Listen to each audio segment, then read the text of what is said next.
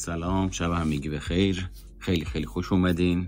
محمد مهرگان صحبت می‌کنه و همونجور که تایتل رو می‌بینید قرار راجع به 15 تا نکته مهم توی جلسه مشاوره صحبت بکنیم. این 15 تا نکته چکیده 15 جلسه است. این 15 جلسه شاید چکیده 500 جلسه باشه که تو هر جلسه یه نکته در اومده و با اینی که کوتاهه اما اگر بتونیم درکش بکنیم پیداش بکنیم توی زندگیمون خیلی تأثیرات عمیقی رو توی روح و روانمون و خلق و خومون تجربه می‌کنیم. پس در نتیجه بدون اینکه حاشیه پردازی بکنیم بهتره بریم سراغ اصل مطلب که نکته اول باشه. نکته اول اینه که شما نیاز ندارید توی خیلی از موارد خودتون رو ثابت کنید. این یعنی چی؟ یعنی چرخه های معیوبی در رابطه های من و شما وجود داره که به صورت اتومات در سطح ناخودآگاه رفتاری ایجاد میشه و ما میفتیم تو تله اثبات کردن خودمون به دیگران چجوری؟ اینجوری خودم رو اثبات می‌کنم که بهتر از بقیم برتر از بقیم قویتر از دیگران هستم خوش هیکلتر از دیگران هستم خوش سخنتر از دیگران هستم باهوشتر از دیگران هستم و مداوم موقعی که بهش توجه نمی کنیم میره توی فرایند اتومات ذهنی و در نتیجه اتومات رفتاریمون. حالا دیگه من و شما به صورت ناخودآگاه و اتوماتیک رفتارهایی رو انجام میدیم افکاری رو به نمایش می‌ذاریم فکری رو به زبون میاریم که دیگه راجبش فکر نمی کنیم که دیگه نمیاد رو میز مدیریت. از همون پشت میره برسه به اونجایی که سیستم اجراییات قرار داره. اون وقت دیگه من و شما مشاهده گری نسبت بهش نداریم. در نتیجه به صورت اتوماتیک و عادت ناخداگاه بعضی از افکار تو وجودمون فعال میشن توی موقعیت های مختلف. من میرم باشگاه یه نفری میاد جلوی من مثلا با یه حالت خاصی راه میره. بعد اون وقت به تریج قبای من بر می‌خوره که من باید به این آدم نشون بدم که چقدر بهترم چقدر متناسبترم و یا تو هر زمینه دیگه. پس نکته اول داره به ما میگه که در واقع نیازی نیست همه جا خودمون رو اثبات بکنیم. یه مسئله ای که توی اثبات کردن افراطی خود وجود داره برمیگرده به عقده حقارت. برمیگرده به تایید طلبی منفی. یعنی من زمانی که میفتم تو چرخه معیوب اثبات کردن خودم به دیگران می‌خوام چیزی رو از خودم به زور به دیگران تحمیل بکنم و بهشون ثابت بکنم من یه ویژگی دارم یا یه ویژگی ندارم یا همچین آدمی هستم یا همچین آدمی نیستم. اینجاست که بزرگترین باگ موجود ایجاد میشه. اینه که دیگران توی این موقعیت به راحتی و به سادگی می‌تونن بازی بدن من و شما.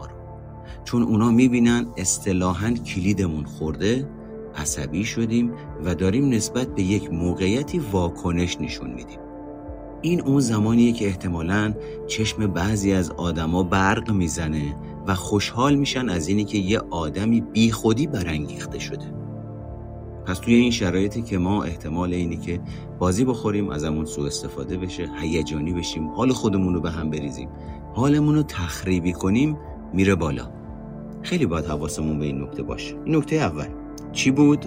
شما نیاز ندارین توی خیلی از موارد خودتون رو ثابت بکنید فقط کافیه تعمل بکنید حواستون به هیجاناتتون باشه که این هیجانات وقتی افسار گسیخته میشن من و شما چیزهایی رو به زبون میاریم. رفتارهایی رو انجام میدیم که وقتی اقلانیتمون سر جاشه احتمالا این رفتارها رو انتخابمون نیست که انجامش بدیم. و بعد از اینه که این رفتارها رو معمولا انجام میدیم پشیمون میشیم که ای داده بیداد من نفهمیدم چی گفتم.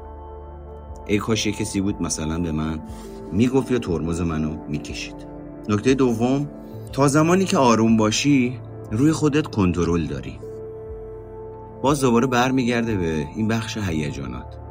من و شما تحت تأثیر تکانه های هیجانی شناختمون از کار میافته. سرعت تکانه های هیجانی ده برابر بیشتر از سرعت تکانه های فکری. یعنی مثلا اگر من و شما یه خطری رو توی محیط درک بکنیم یه مار ببینیم یه اغرب ببینیم قبل از اینی که بخوایم فکر بکنیم خوبه یا بده خطره یا خطر نیست بخش بادامه مغز ما دستورش رو داده ما چهار متر پریدیم عقب بعد از اینی که میپریم عقب تازه هوشیاریمون دوباره میاد سر جاش که ای وای مثل اینکه مار دیدم. خطر درک کردم.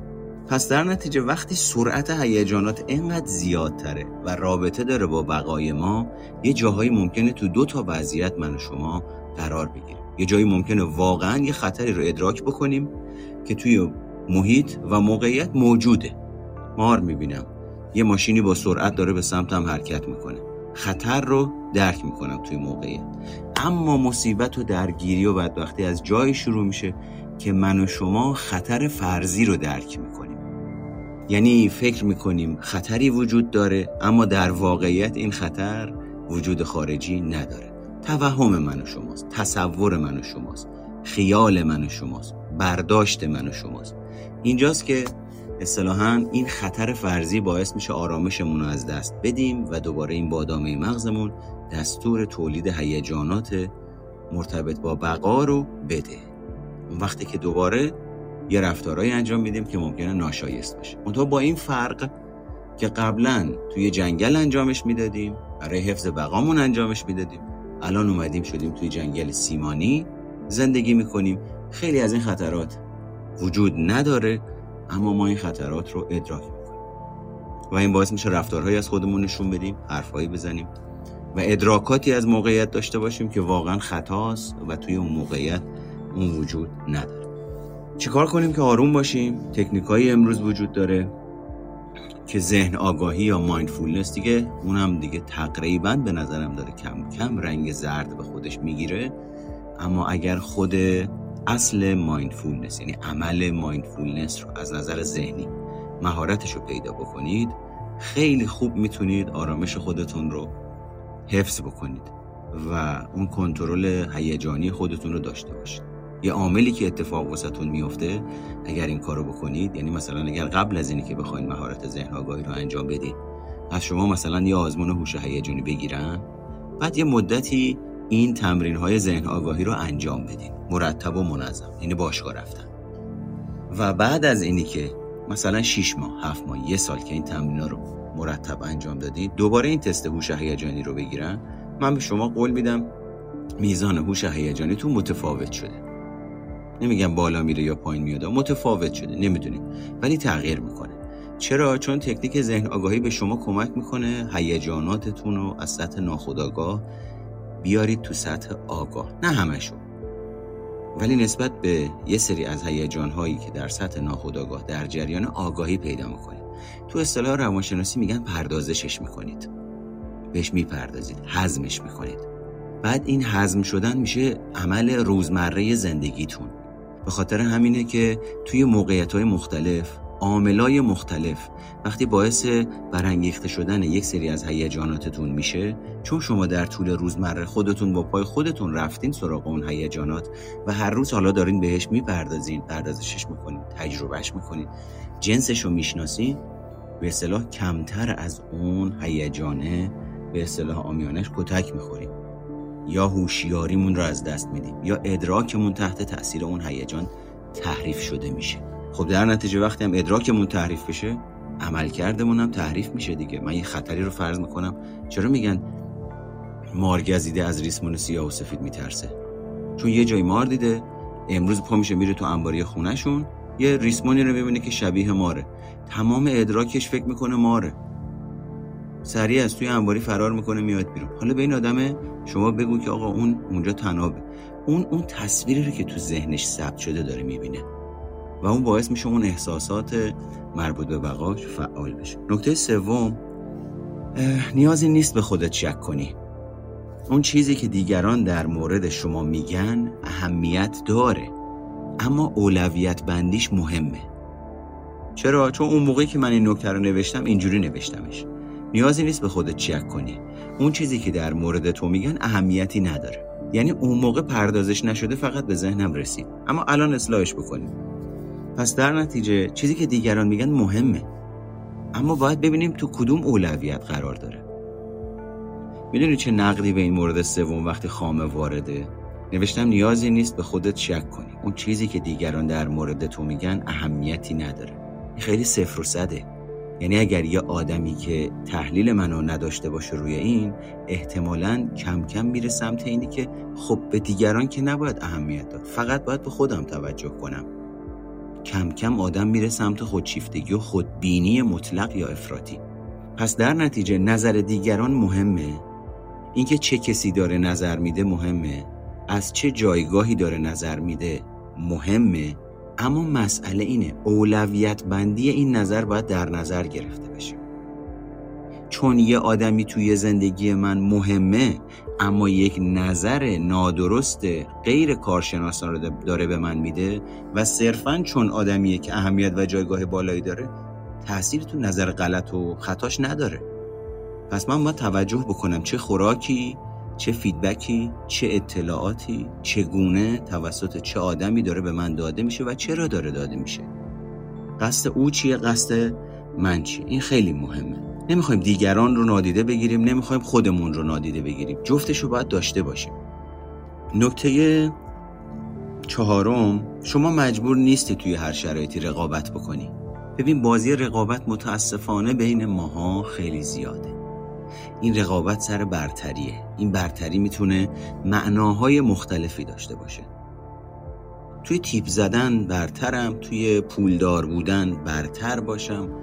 توی عمل نمی‌دونم صورت و جراحی و زیبایی برتر از دیگران باشم. مدرک بیشتری از دیگران داشته باشم. یعنی برای خودم وجهه بخرم. بعد اون وقت خب مشکل اینجاست که من وقتی توسط یک عامل بیرونی برای خودم وجهه می‌خرم نمی‌خوایم هم کلا ردش بکنیم و بالاخره جایگاه اجتماعی تخصص ها به ما وجهه اجتماعی میدن.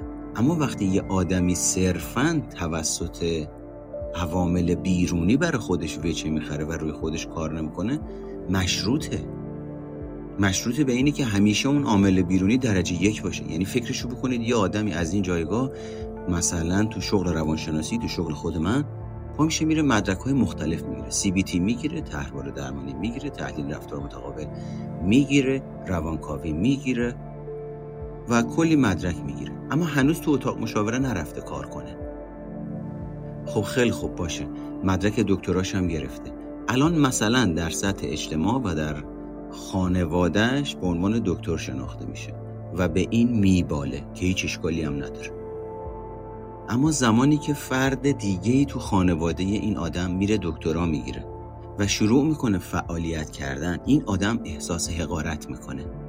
با وجود داشتن این همه سرتیفیکیت و مدرک و تکنیک و جایگاه اجتماعی و قدرت و رابطه. بعد به حول و ولا میفته شروع می‌کنه دوباره یه مدرک دیگه خوندن. یه دوره دیگه شرکت کردن. چرا؟ چون هویت من شخصیت من اعتماد به نفس من مشروطه بر اینکه من نفر اول باشم. خب خیلی خوب. توی دنیایی که 19 میلیارد نفر آدم زندگی می‌کنن و هر روز هر کسی به یه تعبیری به یه روشی دنبال به دست آوردن یه مهارتیه دنبال زیاد کردن پولشه. درصد اینی که من زمان زیادی در جایگاه نفر اول بمونم خیلی میاد پایین. پس در نتیجه پایداری شخصیت من و هویت من وقتی وصل باشه به یه چیزی که درصد اول بودنش کمتر از خیلی پایینه چه اتفاقی برای من میفته من مداوم با اینی که فلان کسک فلان مدرک رو گرفت اون یکی رفت سر کلاس زبان این یکی ازدواج کرد اون بچهش اومد. چه اتفاقی برای من میفته من هولو ولو برم میداره که باید تو همه اینا نتیجه داشته باشم تا خوب باشم. بعد اون وقت این تیپ شخصیتی که برای شما تعریف کردم یه نفر نیست که. به وفور از این آدما وجود داره. این آدما وقتی در مقابل هم قرار می‌گیرن اون وقت بازی فرق می‌کنه معادله پیچیده تر میشه. حالا من می‌خوام با فلان کسک تو فامیلم رقابت بکنم اونم می‌بینه من دارم رقابت می‌کنم تحریک میشه عقده حقارت اونم مثلا فعال میشه یه میزانی بازی من و اون شروع میشه میشه رقابت طلبی. یا مثلا اصلا یه مثال ساده تر بزنیم. این بچه رو دیدین مافیا بازی می‌کنن جدی می‌گیرن ماجرا رو؟ یه جوری ماجرا رو جدی می‌گیره که آدم باورش میشه که الان اون مافیای اصلیه. یعنی می‌خواد پیرن خودش رو پاره بکنه. اون وقته که این رقابت طلبی افراتیش اساس ماجرا رو از بین می‌بره. یه دونه کتابی میخوندم به نام انگیزش و هیجان کتابای تخصصی روانشناسی. توش میگه زمانی که یک جای رقابت وجود داره میل افراد به رشد و شکوفایی میاد پایین. خیلی نکته جالبیه ها. کاملا عکس اون چیزیه که توی مسائل مدیریتی و جامعه ما جا افتاده که من باید یه حریف تمرینی داشته باشم که باش رقابت بکنم. اما از نظر انگیزش و هیجان و پژوهش هایی که انجام شده این کاملا انگیزه افراد رو می‌گیره و اون اصل ماجرا رو می‌بره تو خطا و می‌بره توی حاشیه. پس اینم خیلی نکته مهمیه. شما مجبور نیستین تو هر شرایطی رقابت بکنید. حواستون به چرخه های معیوب رقابت طلبی باشه. و اگر نمیشناسیدش براش کتاب بخونید پیگیریش بکنید نسبت بهش شناخت و آگاهی پیدا بکنید. تا از سطح ناخودآگاهتون تا اونجایی که دستتون می‌رسه بتونید بیاریدش بالا. چون خیلی توی حوزه های مختلف زندگی تصمیم گیری ادراک احساسات تاثیر داره و مهمه. نکته پنجم غیر ممکنه بتونی دیگران و شرایط رو کنترل بکنی. متاسفانه این ویژگی هم با فراوانی بالا من دارم می‌بینم. آدمایی که به مراجعه می‌کنن. توی ترافیک توی شهر دارم رانندگی می‌کنم. جاهای مختلف موقعی دارم میرم. مردم رو وقتی می‌بینم این نکته هم بسیار به صورت شکوفا داره دیده میشه. یعنی من همیشه این مثال می‌زنم. انقدر این مثال زدم چند روز پیشی که از بچه ها توی کلاس گفت آقای مرگا میشه دیگه این مثال رو نزنی؟ خسته شدیم از این مثال. ولی بذارین چون واضح و روشنه برای شما بزن مثلا فکرشو بکنید یه خانمی زنگ می‌زنه به همسرش. بعد همسر ایشون تلفنش رو جواب نمیده. بعد ایشون بلند میشه میاد اتاق مشاوره. با شکایت اینی که آقا من وقتی به همسرم زنگ می‌زنم تلفنش رو جواب نمیده. بعد من حالم بد میشه. با همسرش صحبت می‌کنم میگه والا به خدا دیگه پوست از سر ما کنده. من تو دستشویی هم که هستم انتظار داره. وقتی زنگ می‌زنم تلفنم رو جواب بدم. اصلا تلفن من نباید بدون جواب بمونه. بعد میگم آخه چرا این اتفاق میافته؟ میگه به خاطر اینی که استراب می‌گیره. گاهی اوقات فکر می‌کنه الان قراره یه اتفاق بدی بیفته. میگم خب مثلا چه اتفاق بدی؟ تو دستشویی چه اتفاق بدی ممکنه بیفته؟ میگه نه. ماجرا اینجوری به دستشویی ختم نمیشه که. ایشون فکر می‌کنه ممکنه مثلا من دارم خیانت می‌کنم. تلفنمو جواب نمیدم. ممکنه تصادف کردم تلفنمو جواب نمیدم. بعد به خاطر این مدل ادراکی که داره هول و ولاورش میداره تمایلش به زنگ زدن افراطی میره بالا. تند و تند زنگ می‌زنه تا بتونه از این شرایطی که داره ادراک می‌کنه فرار بکنه. و اصرارش اینه که چون من حالم بد میشه وقتی تلفنت جواب نمیدی تلفنت جواب بده. حالا من شدم برده ایشون. هر موقع قراره به من زنگ می‌زنن من کلا صبح از خونه که می‌خوام برم بیرون یکی از دغدغه های روزمره زندگیم شده اینی که الان اگر من یه جایی توی شرایطی گیر کنم نتونم تلفنم رو جواب بدم باید یکی رو از اون ور یکی اون اون بند خدا رو جمع کنم اون ور. چون استراب فراگیر میاد سراغش دیگه حالا کاسه چه کنم چه کنم؟ و الان اون چیزایی که فکر می‌کنه تو ذهنش داره فعال میشه همش داره این ور اتفاق میفته قطعی میدوندش پس در نتیجه ببینید چه اتفاقی میفته این ادراک ما وقتی تحریف میشه. اون وقت تمایل این خانم به کنترلگری میره بالا. چی بود؟ غیر ممکنه بتونه دیگران و شرایط رو کنترل بکنی. حتی اگر کنترل کردنی باشه این بند خدا همسر این خانم خب داره دمش گرم واقعا دیگه. داره کمک می‌کنه که استراب این خانم به واسطه توهمات و تصورات و هزیونایی که داره کمتر فعال بشه. ولی مسئله اینه این آدمه خب میره تو فرسایش. دیگه حالا شده دغدغه خودش تو زندگیش. داره ازش انرژی می‌گیره. این ویژگی داره تو رابطه مشترک بین این دوتا آدم تاثیر مستقیم و مخرب می‌ذاره. داره دورشون می‌کنه از هم دیگه. فیزیکی کنار همن. اما از نظر روانشناختی مشغله و درگیری و آشوبه تو جفتشون. اون وقت باید چیکار بکنیم؟ این خانم میگه من استرابم به خاطر اینی که ایشون تلفنشو جواب میده آروم می‌گیره. پس ایشون تلفنشو جواب بده. خب خیلی خوب. این استراب من تو این شرایط اگه بخوام همین شرایط رو ادامه بدم همیشه مشروطه برای اینه که ایشون در دسترس باشه. و تو دنیای واقعی همچین چیزی امکان پذیر نیست. یه موقع پیش میاد اختلال در شبکه ایجاد میشه. یعنی از کنترل من و شما خارجه. یه زمانی هست من توی جلسه هستم و نیاز دارم که تمرکز داشته باشم. اونجا اگر تلفن تو جواب ندم زنگ می‌زنه منچی بعد منچی اصرار اصرار اصرار که من همین الان با ایشون صحبت کنم. خب ببین چقدر عوارض داره وارد رابطهشون می‌کنه. و در نتیجه ما نمی‌تونیم این این شرایط خارج از کنترل من شماست. باید چیکار کنیم؟ این به عنوان نمونه به عنوان مثال این خانم باید یاد بگیره استرابش رو مدیریت بکنه. باید یاد بگیره واقعی رو از غیر واقعی تشخیص بده. باید یاد بگیره هر تصویری به ذهنش رسید هر چیزی در جا به ذهنیتش رسید لزوما قرار نیست تو واقعیت اتفاق بیفته. اما متاسفانه این ویژگی که دارم به شما میگم در بین ما میزان بالایی مشاهده می شود یعنی افراد قدرت تشخیص واقعیت رو از خرافاتی که درگیرشون کرده ندارن. و متاسفانه توهم و تصور اینو دارن که خیلی خوب نسبت به شرایطشون کنترل و مدیریت دارن.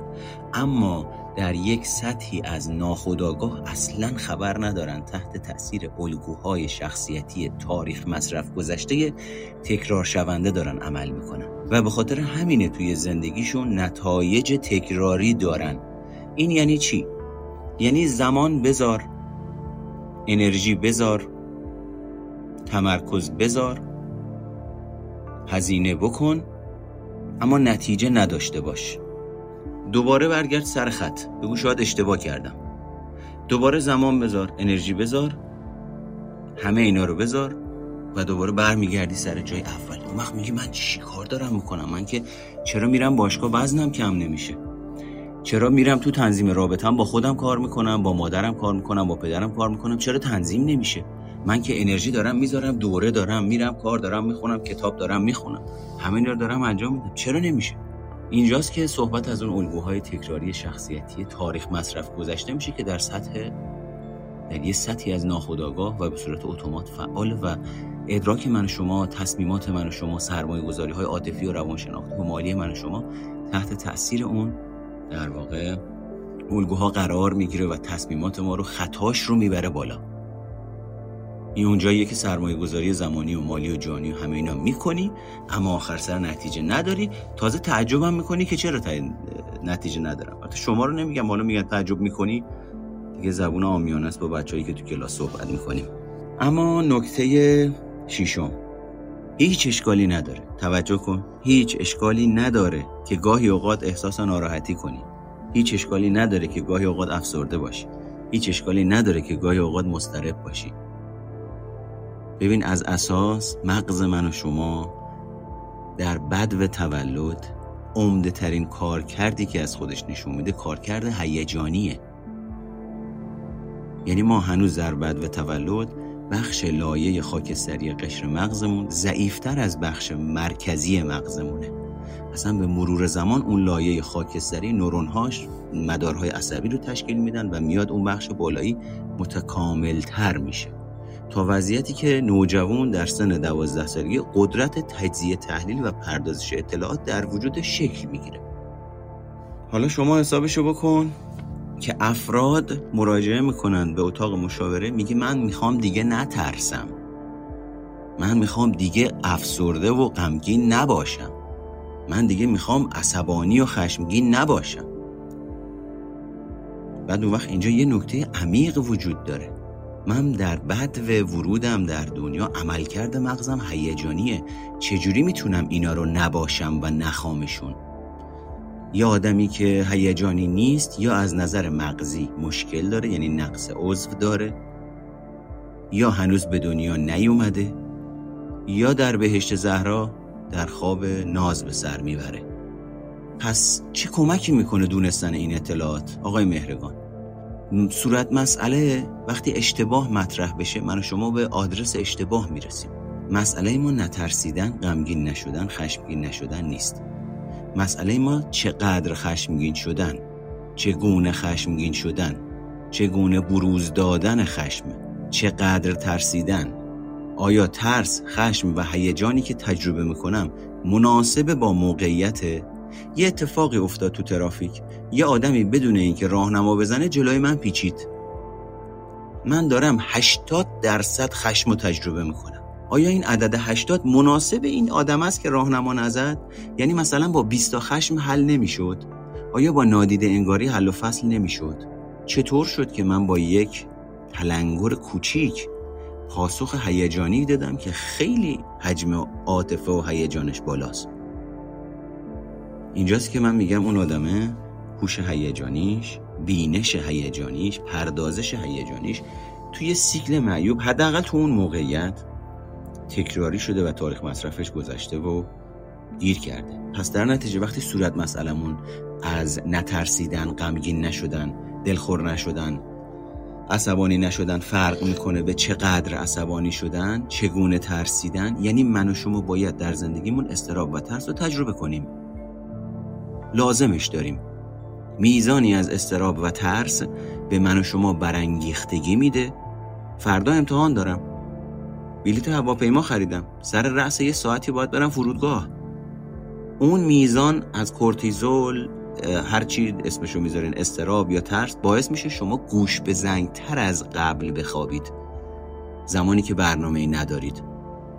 اون وقت باعث میشه صبح هوشیارتر بیدار بشید. پس در نتیجه میزانی از ترس یا به عبارتی تقلیل گرایانش رو نگاه بکنیم میزانی از هورمون ها برای اینی که من و شما بلند شیم رو پامون وایسیم لازمه. زمانی که این میزان هورمون و این میزان استراب و ترس از یه حدی میره بالاتر دوباره کار کرده رفتاری و فکری و ادراک و توجه و تمرکز من و شما رو مختل می‌کنه. پس نمی‌تونیم بگیم من می‌خوام نترسم. باید ببینیم آقا من چقدر بترسم؟ کجا بترسم؟ آیا اونجایی که دارم میترسم لازمه بترسم؟ نه من یه آدم منفعلی بار اومدم تحت تأثیر روند تحولی زندگیم. پدرم خودشیفته بوده رفتار پرخاشگرانه داشته. مادرم منفعل بوده. زمانی که پدرم رفتارهای پرخاشگرانه را انجام می‌داده مادرم انفعال به خرج می‌داده. من این سیکل رو مشاهده کردم دیدم. منم مثل مادرم ترسیدم از مادرم الگو برداری کردم حالا منفعلم. یعنی رفتارهای منفعلانه بیشتری نشون میدم. بعد اون وقت امروز هر آدمی که شبیه بابام باشه من تو ناخودآگاه هم ترسم فعال میشه. و اون وقت من از این ترس خبر ندارم.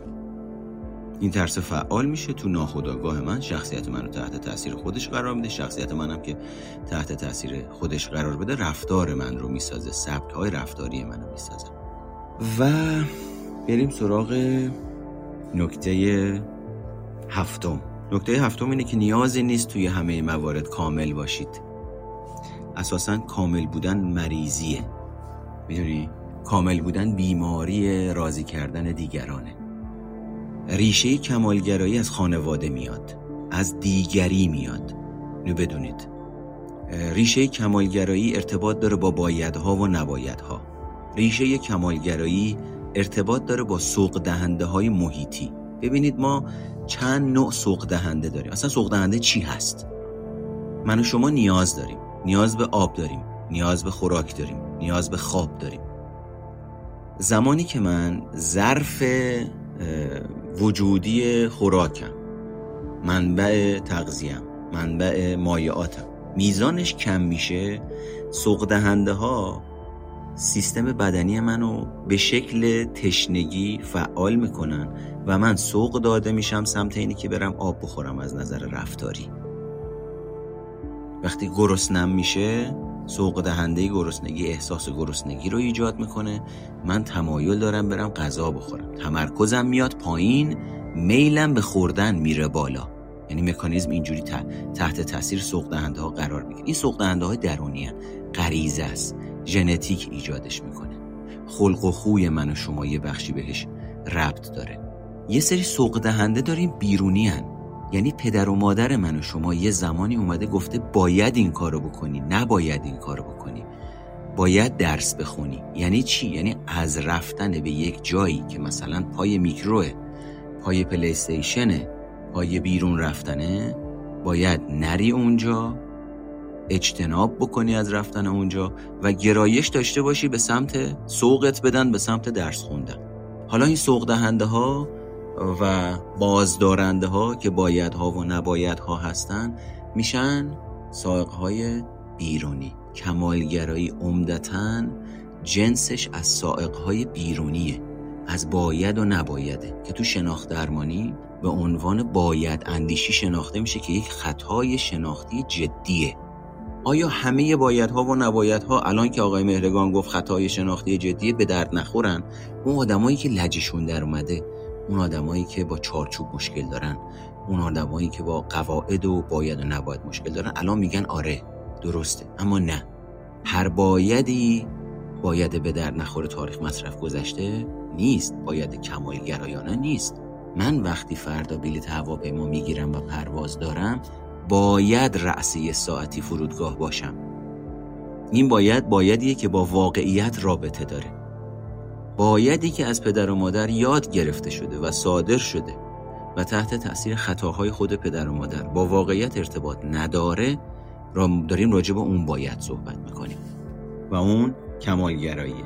پس باید این کار رو انجام بدی چشم.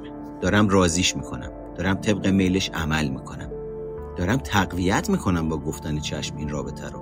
نباید این کار انجام بدی چشم. این حرف رو نزن چشم. اینو به فلانی نگو چشم. بشین پای درس چشم. حالا یه سریا هستن انقدر میگن چشم دیگه می‌رسن به جایی که خیلی خیلی عوض می‌خوام از این واژه استفاده می‌کنم. میشه دیگه که برای من نمیجوشه.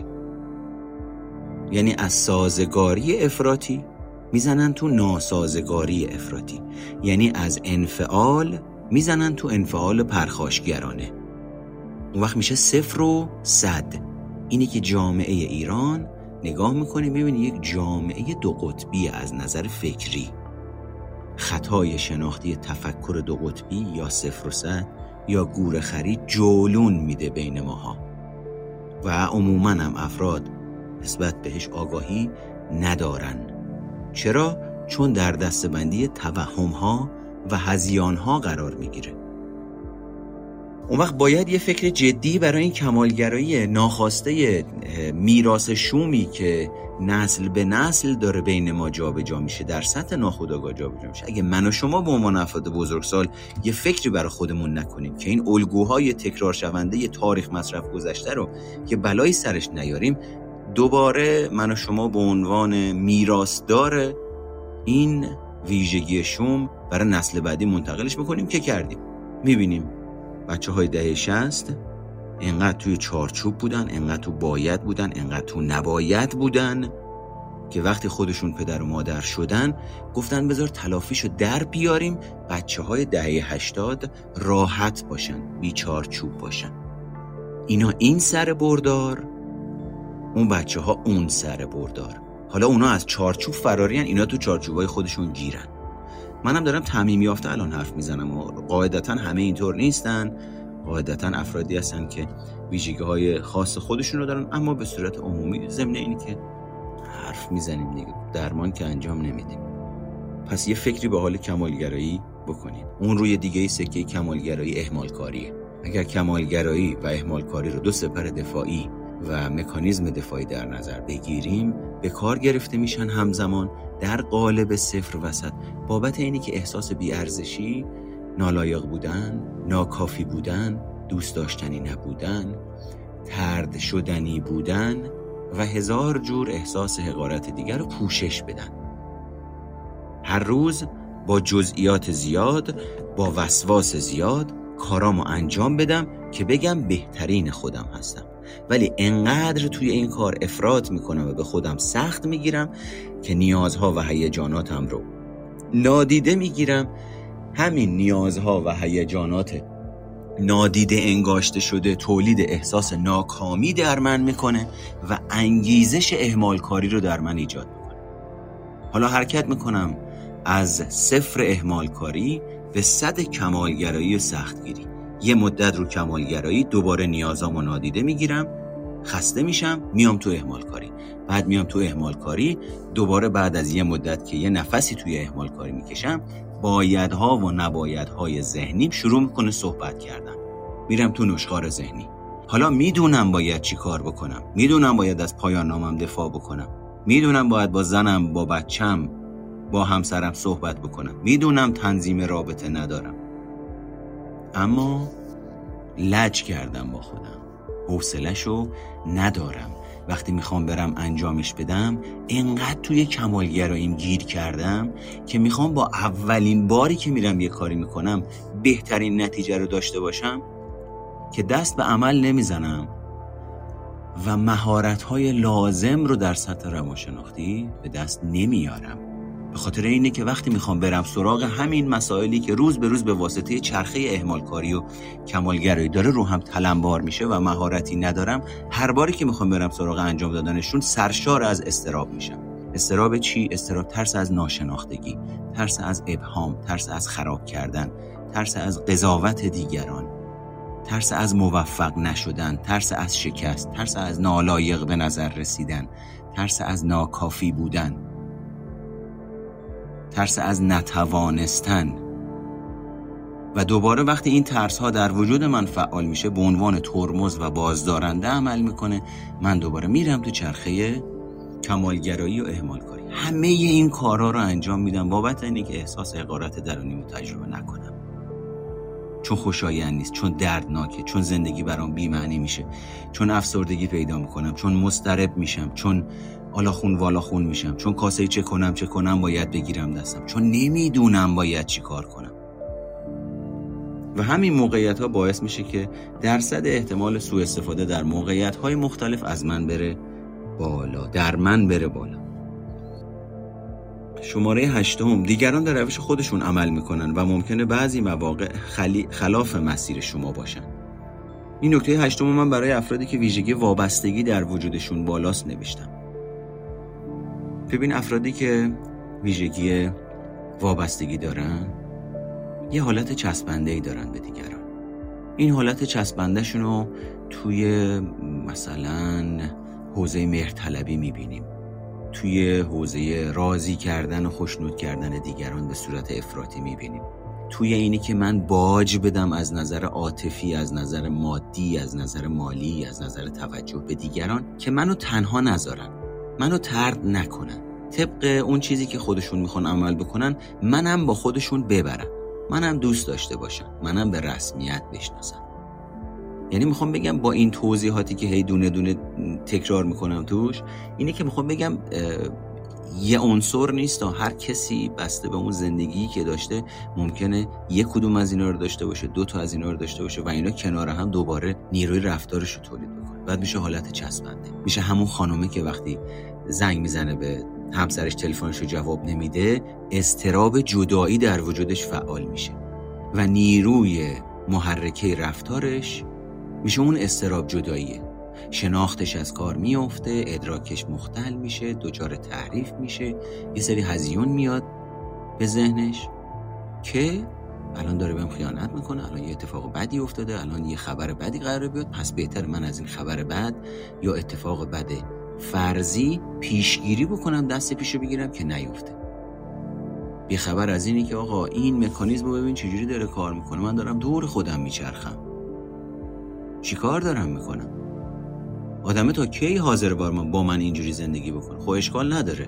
این آدمه حاضر شد با من زندگی بکنه. الان اگر این آدمه رو بریم ببینیم میگه آقا شیش نه این نفر پنجم ششمه که داره از دست من فرار می‌کنه. من نمی‌دونم باید چیکار کنم. چون هر کی میاد ظرفش بالاخره پر میشه دیگه همش باید در خدمت من باشه. تمایل به کنترلگری افراطی در وجود این آدمه. به واسطه عدم شناخت این سیکل ها مداوم داره دور خودش میچرخه.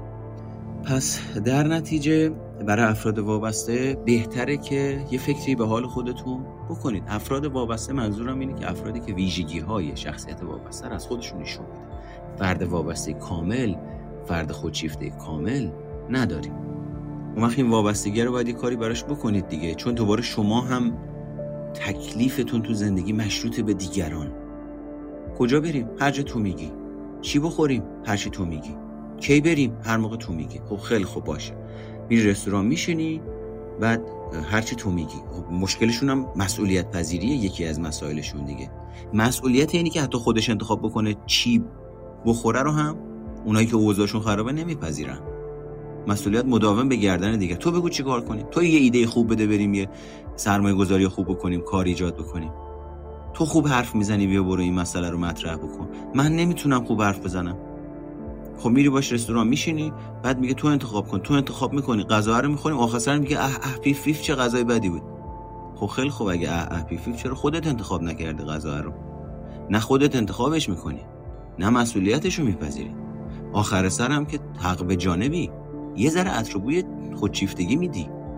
یعنی یه نوعی از انگار در خودماندگی تحول نیافتگی خودمهوری خودشیفتگی متوقع بودن توش هست. وقت اینجا دوباره کار میلنگه. و اگه این افراد برن سراغ اینی که این مسئله رو برطرف بکنن یه چیز دیگه ای از خودشون ادراک زیستشون تجربه زیستشون توی زندگی تجربه می‌کنن.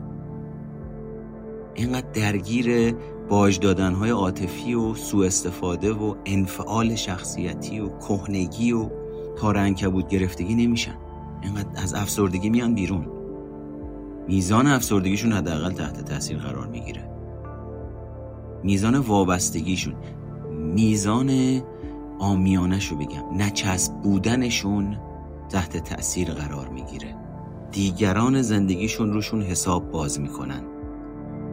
به رسمیت میشناسنشون. چرا؟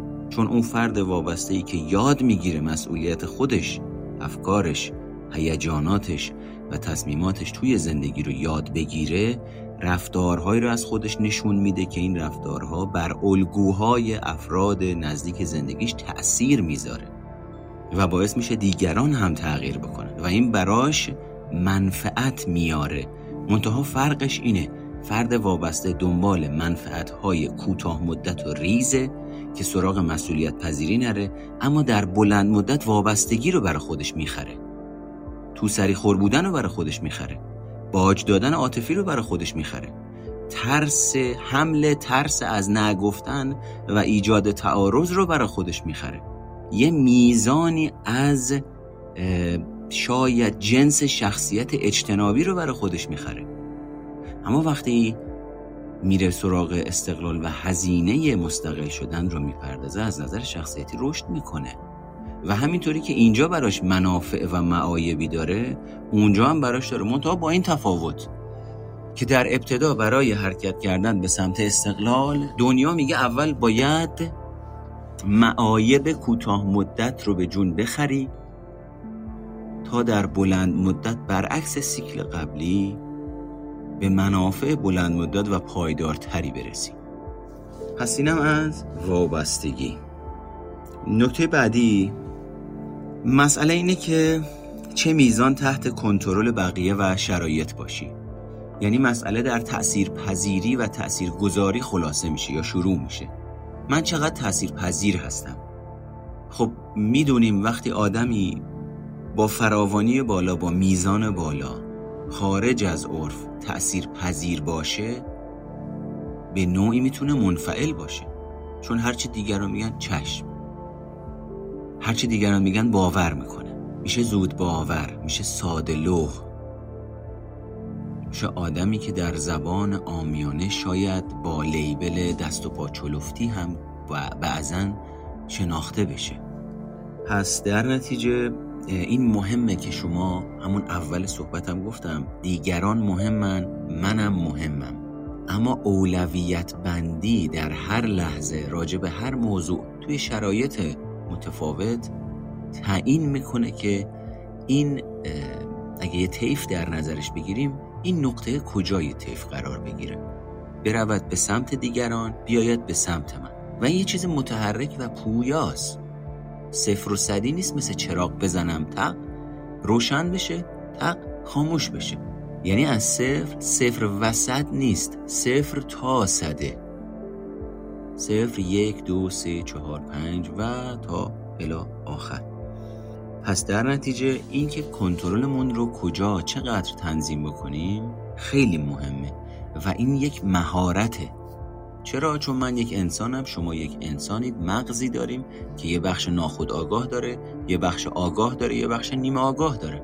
بخش آگاه چشم و گوشیه که در خدمت ناخودآگاه عمل می‌کنه.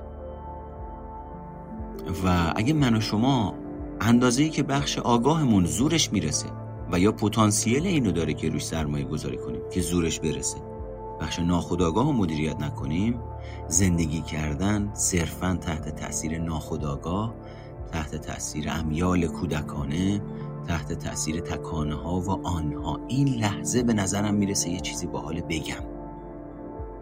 این لحظه الان به نظرم با حاله که با همدیگه بلند شیم بریم مسافرت. این لحظه الان توی مجلس تولد خیلی باحال یه بچه پنج ساله رو کیک رو بزنیم تو سر و صورتش به گند بکشیم تجربه تجربه یه بچه پنج ساله رو.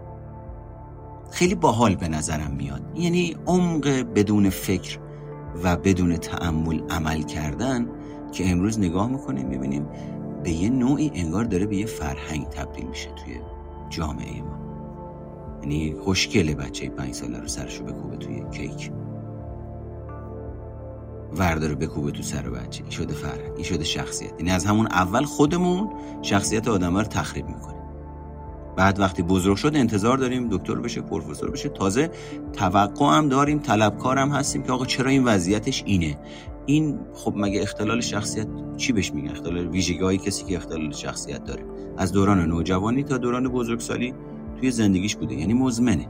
تو حوزه های مختلف زندگیش دیده میشه. در رابطه با افراد درجه یک خانوادهش در رابطه با محیط کاریش در رابطه با دوستانش توی باشگاه و حوزه های مختلف زندگی. و بدتر از همه بینش نداره نسبت به این شرایط خودش. یعنی دیگران زندگیش پوست از سرشون کنده شده این خودش اوکیه. حالا مثال بالینیش طرف روزی 13 ساعت خونه رو میشوره. خب خودش اوکیه. چون اختلال شخصیت داره همه این ویژگی رو داره. ولی دور ها پوستشون کنده شد. و این این اتفاق میفته که در واقع اینجوری میشه. و کنترل مهمه مدیریت مهمه. کنترل هیجانی هوش هیجانی کنترل تکانه بینش هیجانی آگاهی هیجانی مهمه. تنظیم هیجانی مهمه. اگه اینا رو تو زندگیمون یاد نگرفته باشیم که به نظر من با توجه به آدمایی که دیدم و می‌بینم ما توی نه نظام آموزشی و پرورشی درست و حسابی بزرگ شدیم. نه تو خانواده های آگاهی بزرگ شدیم. به صورت کلی و غالب که سازمانی داشته باشه نظمی داشته باشه چارچوبی داشته باشه رفرنسی داشته باشه. تمایلی بابت به روزرسانی حداقل روش های فرزند پروری خودشون از خودشون نشون بدن. هیچ کدوم از اینا در واقع اونطور که باید با کیفیت وجود داشته باشه وجود نداشته و امروز ما بیشتر افرادی هستیم که ناخ... تحت تاثیر ناخودآگاهمون بیشتر داریم زندگی می‌کنیم. افراد آگاه با تعمل پخته و خردمند کمتر دیده میشه امروز در سطح جامعه ما. و این اصلا خوب نیست. نکته بعدی دوست داشته شدن توسط بقیه احساس خوبیه. اما اینکه چه کاری می‌کنی چقدر انرژی می‌ذاری؟ چقدر؟ چی کار می‌کنی؟ چطور اون کار رو انجام میدی؟ باج میدی؟ رابطه سالم و بلدی مذاکره می‌کنی؟ همه اینا تاثیر داره توی این حس خوبی که تجربه می‌کنی. در واقع وضعیت روانشناختی بعضی از افراد به قدری خراب میشه که به خاطر تجربه کردن این خوبی حاضرن کارهایی انجام بدن که وقتی اون کارا رو انجام میدن دیگه اثری از این احساس خوبی که در قبلش می‌خوان بگیرن براشون نمیمونه. و تقریبا در طول 24 ساعت روز به خاطر سبک شخصیتیشون تبادلاتشون نوع رابطه محتوای اون رابطه بیشتر احساس کهنگی و انفعال و فرسودگی رو تجربه می‌کنه. اما دوباره با خیال خام مثل افراد معتاد دنبال یه پک گرفتنن که اون ده دقیقه اول سرخوش بشن و بعد دوباره برگردن به همون خماری تکراری غیر قابل توصیف همیشگی. و این خیلی مهمه که ما حواسمون باشه انسان خوب بودن آدم خوب بودن مرد خوب بودن زن خوب بودن مرزه بیماریه مشکل آسیبه. توسعه نیافتگیه. اگه من و شما یاد بگیریم انسان بودنمون رو زندگی بکنیم نه صحبت های کلیشهی انگیزش انسان بودن مغز من چجوری کار می‌کنه؟ بخش چپ مغز من قدرت تحلیلگری داره. بخش راست مغز من قدرت شهودی داره. مغز من دو تا بخشش در تعامل با همدیگه حالتهای مختلف شخصیت منو تولید می‌کنن بدن من، مغز من، کارکردهای روانشناختی من، هیجاناتم، نیازهام، خواسته هام، باورام، بایدام و نبایدام چی هن؟ ناخداگاه یعنی من از وجود اینا خبر ندارم؟ و اینا دارن توی سیستم ناخداگاه هم کار می‌کنن؟ خلقم تحت تاثیر قرار میدن تصمیم گیری تحت تاثیر قرار میدن سبک فکری تحت تاثیر قرار میدن و ادراکم تحت تاثیر این یعنی من و شما یه بخشی برده دیگرانیم زمانی که حضور فیزیکی ندارن. چون باورها و معیارهایی رو توی زندگیمون از پدرم، مادرم، دوستم آموزش، رسانه یاد گرفتم که حالا رفته در ناخودآگاه هم به صورت اتومات فعال میشه و من فکر می‌کنم مال منه. و اون زمانی که این باور داشته به خورد من داده می شده من قدرت تشخیص و تمیز اینو نداشتم که بگم این باور نه این عقیده نه این فکر نه این سبک نه این اطلاعات نه. همه چی رو می گرفتم و حالا اصلا یادم نیست چیه کجاست چجوری داره زندگی ما تحت تاثیر قرار میده. اما داره میده و لزوم اینی که من چراغ این اتاقی که توش نشستم و خاموش کنم باعث نمیشه چیزایی که توش هستن از بین برن و عملکردشون از بین بره کارایشون از بین بره. هنوز کار می‌کنن فقط نور نیست. ناخداگاه یعنی تاریکی یعنی عدم بینش یعنی عدم آگاهی. اما تحت تأثیر آنچه که در اون عدم آگاهی وجود داره عمل کردن و زندگی کردن. و اینو بدونید در وجود همه انسان ها خوبی هست. خوبی یعنی چی؟ خوب واژه مناسبی نیست. همه آدم ها اوکی هن. همه آدم ها به جا هستند. یعنی چی؟ آقا این چه جور تعمیم افراتیه که داره میده که همه آدما بجان آره همه آدما بجان چرا؟ بجا بودن یعنی چی؟ ببین من وقتی دست به سماور می‌زنم به جایی که دستم بسوزه. من وقتی از یه جمعی دور میشم خواسته نمیشم به جایی که احساس ترس بکنم. باز دوباره تکرار می‌کنم و میزان مهمه. مقدارش مهمه. وگرنه من میترسم. چون موجودی هستم اجتماعی پس وقتی توسط یه جمعی خواسته نمیشم اولین چیزی که برام فعال میشه مکانیزم بقامه در سطح ناخودآگاه. مهم اینه که این سطح ناخودآگاه رو می‌شناسم. طبیعی می‌دونم بخشی از این احساسی رو که تجربه می‌کنم. طبیعی می‌دونم بخشی از این انگیزشی رو که دارم تجربه می‌کنم. گرایش دارم دوباره برم تو اون جمع. نه ولی من این شناخته رو ندارم. اینو طبیعی نمی‌دونم. شخصی سازیش می‌کنم. اسنادش میدم به خودم. به خودم میگیرمش میگم من معیوبم. من باید یه کاری بکنم که توسط دیگران خواسته بشم. رو میارم به کمالگرایی رو میارم به باج دادن عاطفی رو میارم به مهرطلبی. نقطه برعکسش رو میارم به خودشیفتگی. پس اینا خیلی نکته مهمیه. خوب بودن یا اوکی بودن یعنی بجا بودن. یعنی من با تمام بایدهام نبایدهام درست هام غلط هام کم بودم بیش بودم احساسم هیجانم نیازم خواستم درستم غلطم سردم گرمم بجام روندی که توی زندگیم طی کردم اتفاقهایی که برام افتاده آدمهایی که دیدم و ندیدم فقری که داشتم و نداشتم جنسیتی که تجربه کردم دارم و نگاه جنسیت زده که خانوادم داشته یا نداشته یا جامعهم داشته یا نداشته باعث شده شخصیتم یک فرم خاصی به خودش در بزرگسالی بگیره. باعث شده مثلا یه آدمی در بزرگسالی مقداری از وسواس رو داشته باشه. باعث شده یه آدمی توی زندگیش استراب فراگیر رو تجربه بکنه. باعث شده یه آدمی منفعل بار بیاد. و این بجاست. یعنی چی؟ یعنی اگر یه آدمی این شرایط رو تجربه بکنه و منفعل بار نیاد و خودشیفته بار نیاد عجیبه باید اینجوری بار بیاد و به جا بودن یعنی این پس همه آدم ها اوکی هستن؟ به این معنا نیست که همه آدم ها خوبن گل و بلبلن دیگه هیچ نیازی ندارن گشنشون نمیشه. همیشه پول دارن همیشه رفاه و آسایش دارن. این اصلا یه تصویر معلوم نیست. آشه. خرافاتیه که هیچ ارتباطی با واقعیت نداره. پس همه آدم ها ذات خاص خودشون رو دارن روند تحولی و رشد خودشون رو دارن. در اثر طی کردن این روند تحولی تا سن و سالی که دارن یه سری خودشکوفایی ها دارن یه سری عدم اعتماد به نفس دارن یه سری عزت نفس یا عدم عزت نفس دارن. هوشیارن سالمن ناسالمن. یعنی به جا بودن. همه آدم ها اوکی هن.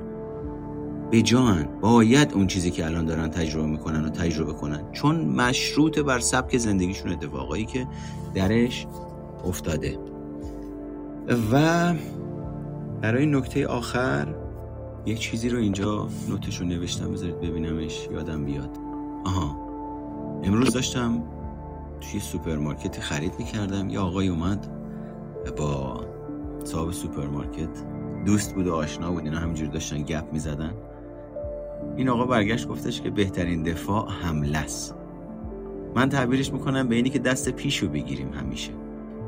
یه کسی دیگه تعبیرش می‌کنه به عنوان اینی که از اصل غافلگیری استفاده بکنیم. اما توی طرحواره درمانی و توی رویکرده انگیزش و هیجان می‌تونیم اثری از این حرف تحریف شده پیدا بکنیم که بهترین دفاع حمله است. نه.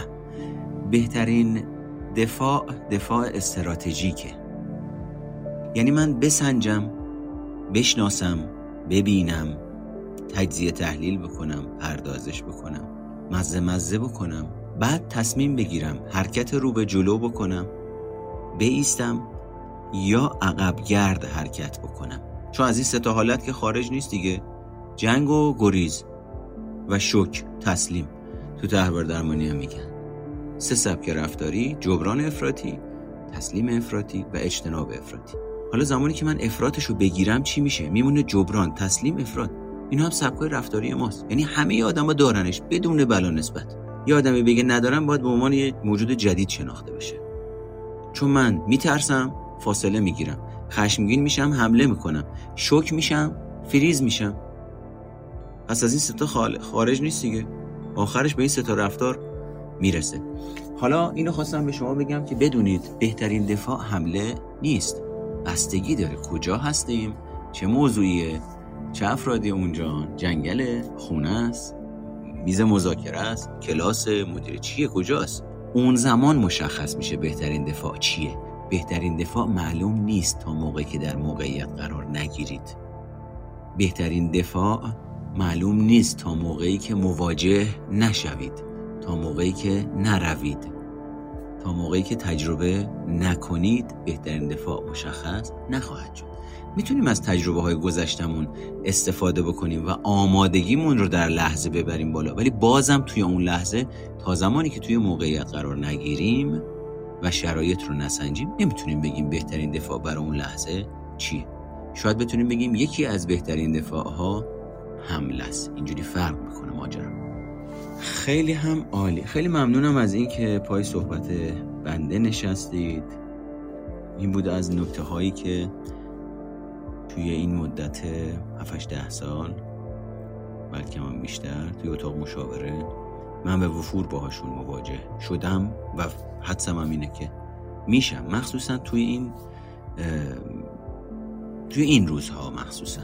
چون نکته ای که توی این روزها وجود داره به شما بگم شاید یه ذره کمک بکنه. آروم باشین یا خیالتون راحت تر باشه یا شناخت بهتری پیدا بکنید. اینه که توی این روزها بچه هایی که مخاطبینی که یا مراجعینی که به من مراجعه می‌کنن عموما میگه حالم خوب نیست.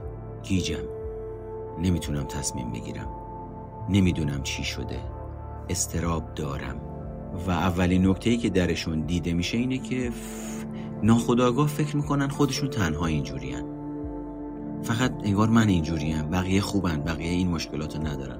می‌خوام بگم اگه از این جنس افکار توی وجودتون این روزها وجود داره در وهله اول فکر می‌کنم یه میزانش طبیعی باشه.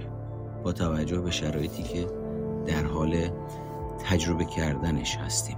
پس اگر احساس تنهایی عمیق احساس ترس عمیق می‌کنید و این ترس ممکنه در واقعیت ارتباطی نداشته باشه اینو خیالتون یه مقداری راحت باشه آروم باشین که شما تنها نیستین. توی این موقعیت بعد از مخصوصا در واقع اومدن کرونا خود کرونا عوارض افسردگی استراب و عوارض روانشناختی و تاثیرات قابل اندازه گیری روی اندازه مغز داره. یعنی توی عکس هایی که وجود داره FMRI که گرفتن و تحقیقایی که کردن نشون میده تخریب مغزی داره و همچنان در بافتار مغز ما موجوده. یعنی من فکر می‌کنم امکان فعال شدنش هست. و خب وقتی این تخریب ها ایجاد میشه عملکردهای روانشناختی ما هم تحت تاثیرش قرار می‌گیره. پس اگر میزان افسردگی تجربه می‌کنید میزان استراب تجربه می‌کنید تمایلتون به اهمال کاری نسبت به گذشته بیشتره تمایلتون به کمالگرایی بیشتره. بی انگیزگی تجربه می‌کنید تا یه اندازه ایش از موقعیت میاد. تا یه اندازه ایش برمیگرده به این هوای آلوده ای که مغز من باید اکسیژن مصرف بکنه. نه مه نه دود نه آلودگی. اثر مصرف این دود به جای اکسیژن پاک و تمیز عملکرد مغز من رو به مرور مختل می‌کنه. حداقل مختل نکنه از عمل کرده از تنظیم عمل کردن مغزم جلوگیری می‌کنه. کم حال میشم بی انگیزه میشم بی حوصله میشم. دیدی؟ میگن آدم هوا گرمه. گرم بود عصبی بودم. پرخاشگری کردم. گرسنم بود. بعد شاکی شدم. داد و بیداد را انداختم. تو رو خدا ببخشید من میشه از این به بعد اگه دیدی من اینجوریم اول منو ببری یه غذایی به هم بدی. احتمالا حالم خوب میشه. خب این مهمه دیگه. ببین من دارم نف... با نفس با اکسیژن زنده وقتی اکسیژن مصرف نمی‌کنم مغزم دچار بد عمل کرده میشه. بد عمل کرده شو چجوری تجربه می‌کنیم؟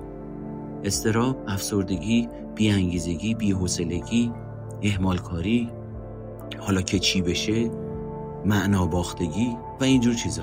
نمی‌خوایم همش رو به این نسبت بدیم ها ولی ببین عوامل مختلفی کنار همدیگه قرار می‌گیرن تا من و شما تحت فشارهای محیطی یک حالت روانشناختی پایدار رو تجربه کنیم. حالا شما نگاه کن ببین.